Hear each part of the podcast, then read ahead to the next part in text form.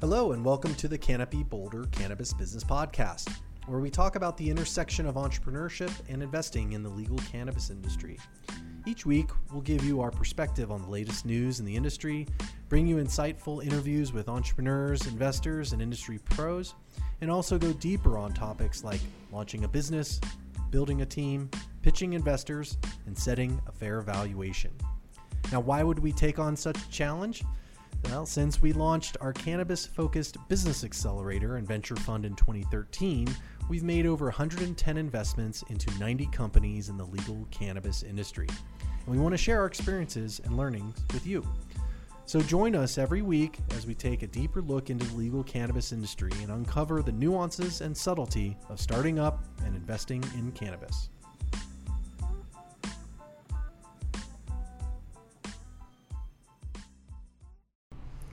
Hello, everybody, and welcome back to the Canopy Boulder Cannabis Business Podcast. Today, I am chatting with Cyrus Farudy, who is the CEO of Altus Central. Um, so, he has been in the industry for a while in a, in a lot of different capacities. Um, Altus is uh, a bit of a overall overarching organization, and they have uh, many different sort of both brands um, and other things going on. So they've got products themselves as well as are kind of managing a few different MSOs. So he's going to talk to us a little bit about MSOs and investment and sort of what's going on in the space. Um, you know, what what are some of the challenges maybe in licensed versus non-licensed businesses? Um, what are some of the things that investors should know about um, when looking at MSOs versus uh, other uh, non-licensed businesses. So um, we're going to jump right into that. I hope you enjoy it. I'm not going to talk any longer so that we can actually get to the interview, and uh, I hope you enjoy it a lot. Thanks.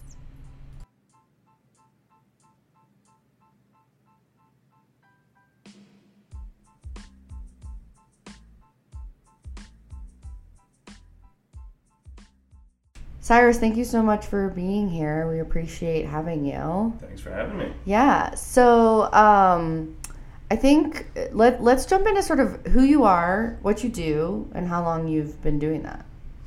Sure. So um, I got into cannabis, I guess, in 2014 uh, through Nevada's original medical marijuana process. So um, I'm a technology entrepreneur by trade, um, and being a, an entrepreneur and someone who is opportunistic, uh, saw that program kind of coming coming down the pipe, and it was one of the first programs in the country.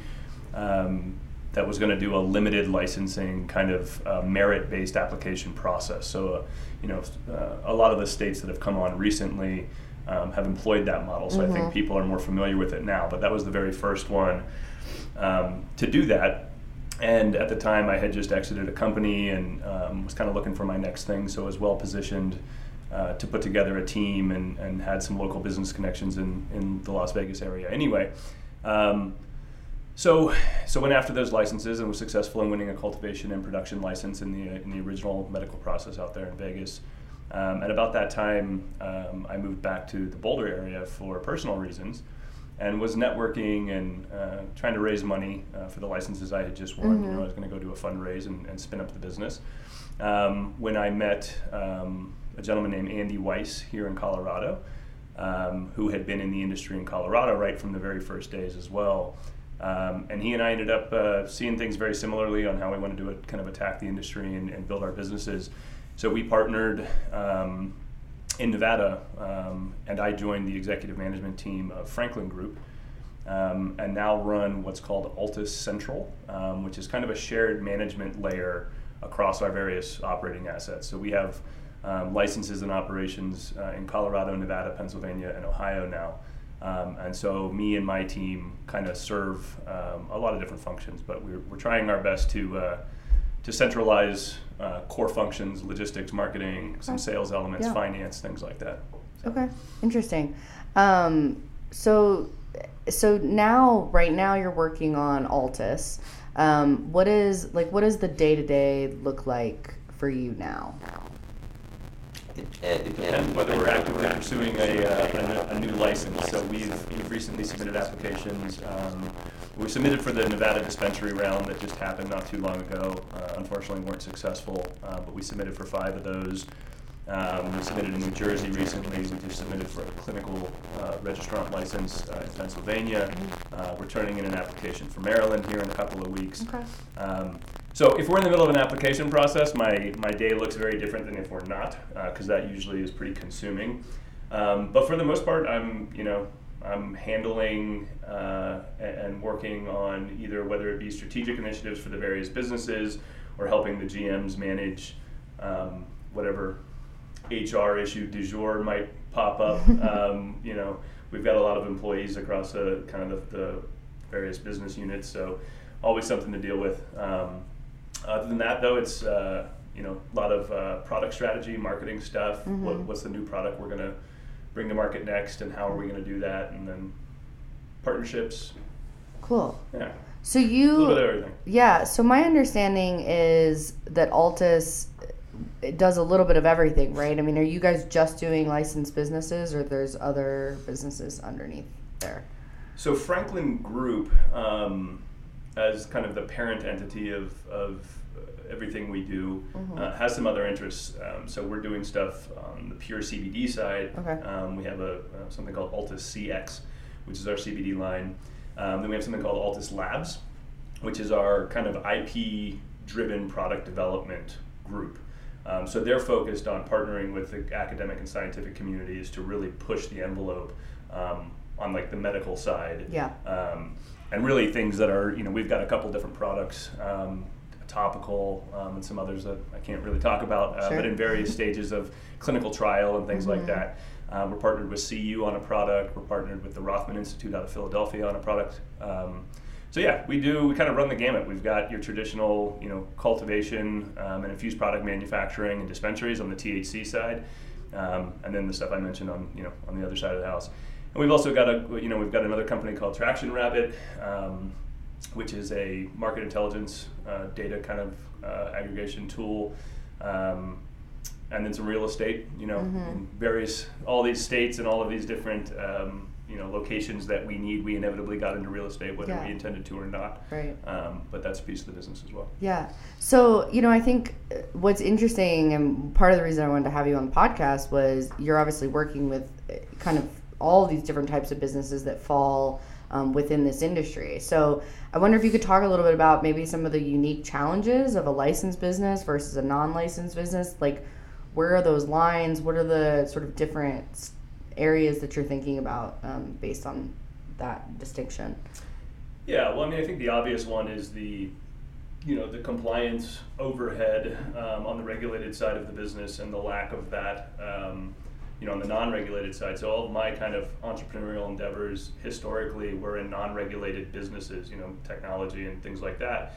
Um, so I didn't really have to deal with a, the compliance part. Um, and that has been extremely challenging, and I think it's something that people drastically underestimate both the cost and the time that it takes and you know time is money so really the overall cost but um, at the last NJ, MJ BizCon for instance I met a group um, out of Michigan that um, you know they were moving out of a caregiver model and Michigan was talking about putting in Metrc or one of the other um, systems and really moving to the full kind of seed to sale tracking and really you know layering on the compliance um, and it was it was somewhat frightening how naive they were about. I mean, they were great guys. They were positive. They had got their licenses. They were gung ho.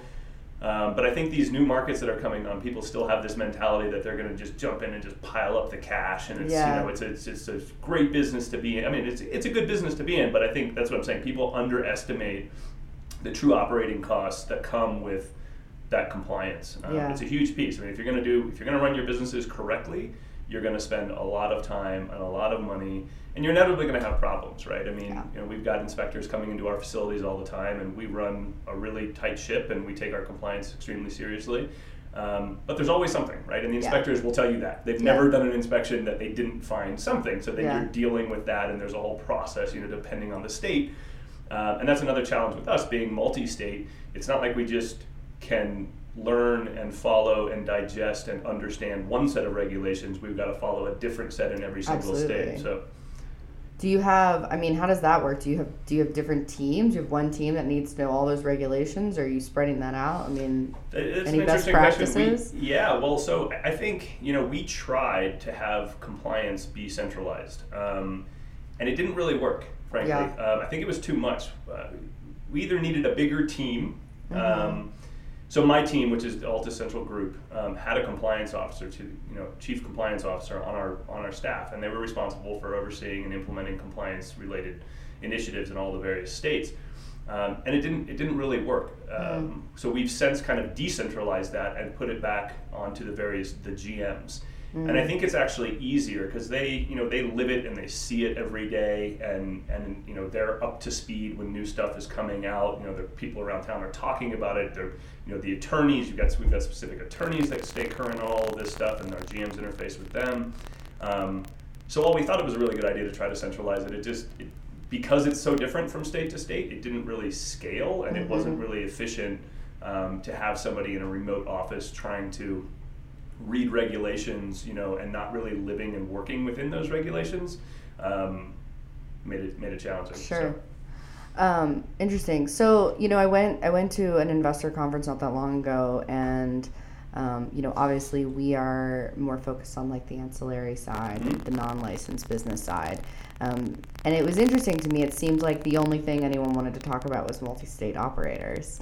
So I'm wondering what if you have some thoughts on sort of um, in terms of investors and they're looking at different investment opportunities maybe what are some of the things to be thinking about? Why would you invest um, in an mso or in a licensed business over maybe a non-licensed business? And maybe what's the strategy if there is a strategy in there?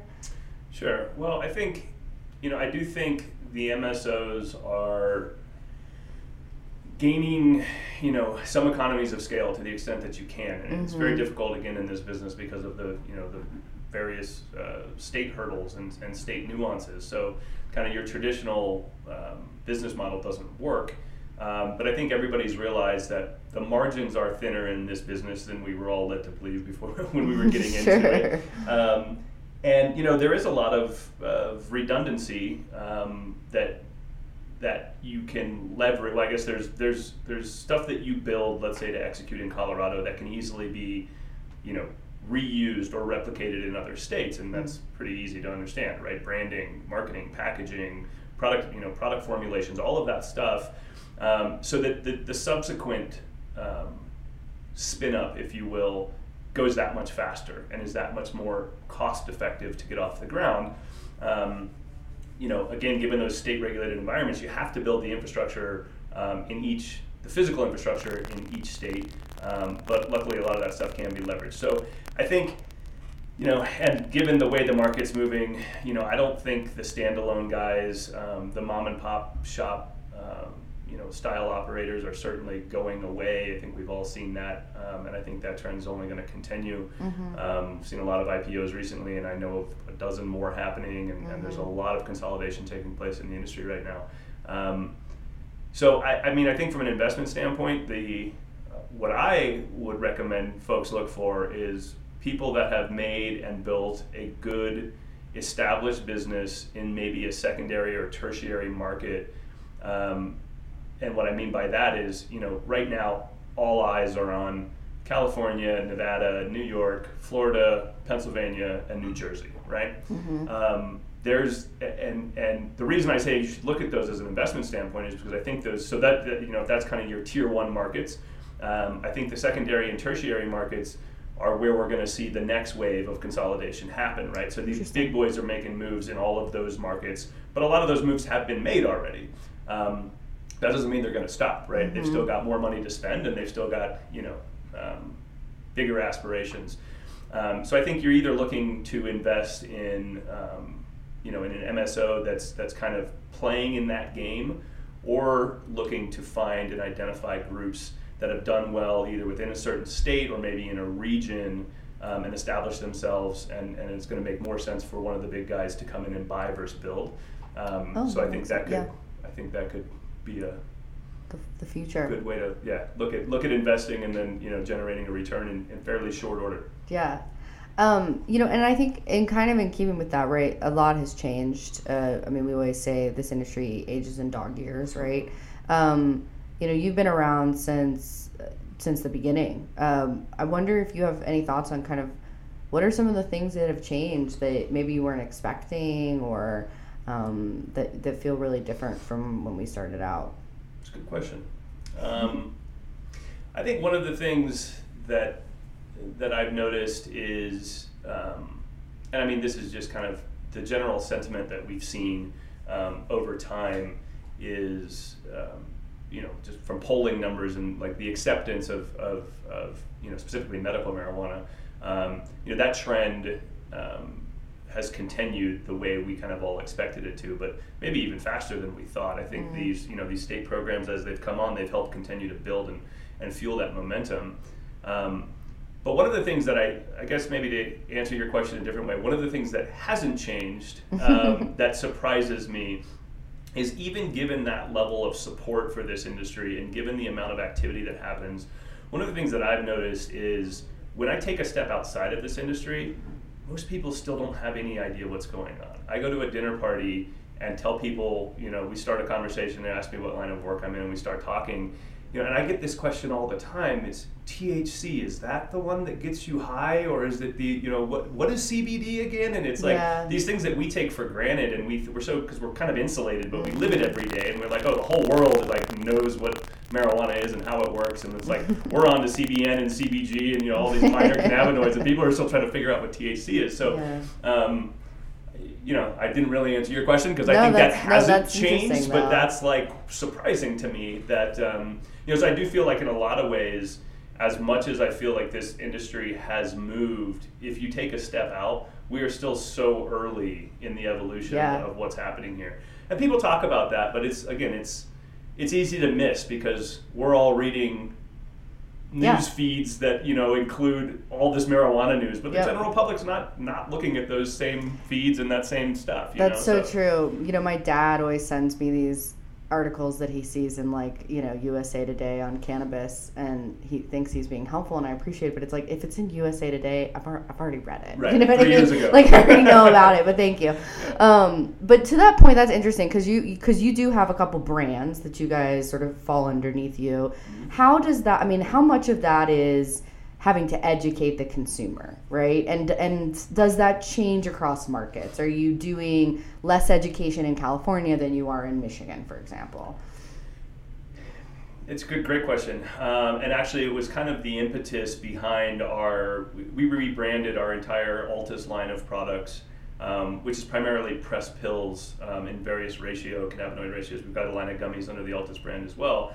Uh, but we went through this big rebranding about a year ago, last summer, and um, and we actually. So if you look at our products, the names of the products are what they're for. Mm. Um, and there's a fine line there because the FDA's got some rules around you know making claims, sure. and we've always been very sensitive about that. We don't want to make claims unless we can back it up with real data and things. So um, but you know, so we we we call our sativa product for finding your extrovert. You know, mm-hmm. we have a ratio product that we've done research on um, that was formulated for anxiety, and it's called for when you're overwhelmed. Mm-hmm. Um, and it's you know it's big on the front of the box, um, and the idea is to allow the product to kind of talk to the customer because we found, and I think a lot of people have found this, but you've got the bud tenders um, as kind of the gatekeepers, right, to the to the to the industry, really. Um, and most people, you know, again, back to that point of like most people don't know anything about cannabis. You know, your average person. That means the average person walking into a dispensary, most of them are first timers right. or rookies, and they're looking for guidance and they're looking for uh, for help and recommendations. Um, and in our experience, you know, bud tenders have a uh, different tolerance than your average Joe, so they're not always the best at recommending, right? Sure. And there's some very good ones out there, and there are some that that understand that not everybody's the same. Um, but for the most part, you know, we found that bud tenders were kind of guiding people to, uh, especially like. in Colorado, what they like. Yeah, something that's probably too strong for a novice user, um, and or just kind of guiding them to the cheapest price per milligram of THC, right? Um, and our products are not that, right? we we've got kind of, you know, we do a lot of different things with our products, use, using different ingredients and different ratios, and trying to, you know, we've got ultra kind of low dose stuff. Uh, we just introduced a line of uh, two milligram mints. Um, mm. But so the idea that the box on the shelf could kind of take the bud tender out of the conversation a little bit. No disrespect to the bud tenders, Yeah. but so that the you know people can look in the case or see on the shelf and see what the, the products Yeah. actually do, um, and that's been really important. Um, Yeah. And then we hold we do hold a lot of educational seminars. Um, we do that, you know, more Pennsylvania, for instance, has been a place that we've done done a lot of that. So we get a lot of um, you know doctors and then community folks uh, into a room, and we do we start with cannabis 101 and you know Yeah. the first slide is like what is thc um, so we do do a lot of that trying to educate the community as well That's cool.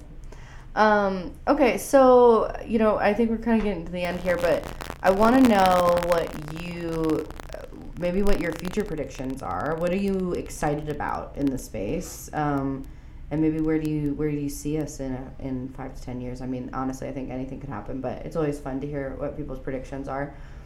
Yeah, I think um, kind of as I mentioned before, I don't expect this consolidation trend to end. Um, there's still a long way to go on that, so I think we're going to continue to see consolidation. But I think one of the places that we're at least that we're betting on, and where we think you know uh, part of this industry is going to go, is you know we've seen we've seen alcohol, big alcohol, and big tobacco make moves into cannabis. We haven't seen big pharma make moves in, in into cannabis yet, um, and I think that's that's coming. Um, you know, they're clearly uh, taking a different angle and a different approach and looking for products and research to get to a certain level before they jump in. Um, you know, obviously the tobacco and alcohol companies were playing more on the recreational side of the market. Um, but I think that's where we see this, and I think you know we're going to see kind of a split happen in the industry um, down the road, which is people that are going to because all, all the all the currently medical states will eventually be rec, right? And the rec program ultimately just kind of kills the medical program, and we still have a decent one here in Colorado, but like in Nevada, for instance, we don't even sell medical product anymore Yeah. because it's just not there's Yeah. not a market for it Yeah. um, it's the program's there and it exists, but you know there's just no demand. Um, so I think that those kind of rec um, programs will evolve and sort of take over, and that's why I think there'll be a split. So I think the recreational kind of use of marijuana and marketing of marijuana and development of products around the recreational use of it will continue. Um, but then there's going to, you know, the, the industry is going to be bifurcated, and I think we're going to see a lot more spending, and we're doing it already. And I know we're not the only ones. There's a lot of groups out there, um, but really focusing on the science and the medicine side. Um, and GW's obviously been doing this from Yeah. day one, uh, but there's a long way to go there, right? Yeah. A lot of their stuff. Um, so, so yeah, that's where I see it. I mean, I think, and we're trying to position, you know, the, the labs group that I mentioned that we have is kind of focused on that, um, and we're kind of doubling down on that that pursuit and that side of the business, and Cool. that's where we see it. Yeah. Um, okay, cool. Well, yeah, I think that's it. Thank you. Thank you so much for joining us. And um, if people want to find your products, I mean, can can we tell them where they are? Yeah, altusmade.com, A L T U S M A D E.com. Okay. Check us out there. Cool. Or luckyedibles.com. That's our other brand. Okay. Either Cool. one. Yeah. Thanks so much. Um, all right. Well, that's it. Thanks everybody for joining us. Um, make sure you write us a review, rate us, so that other people can find our content. And uh, we'll see you next time. Thanks.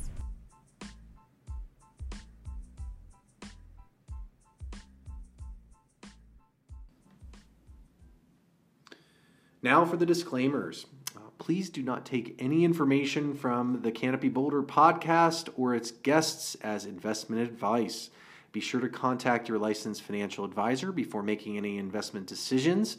So, thank you for listening, and please join us for another Canopy Boulder podcast episode coming to you soon.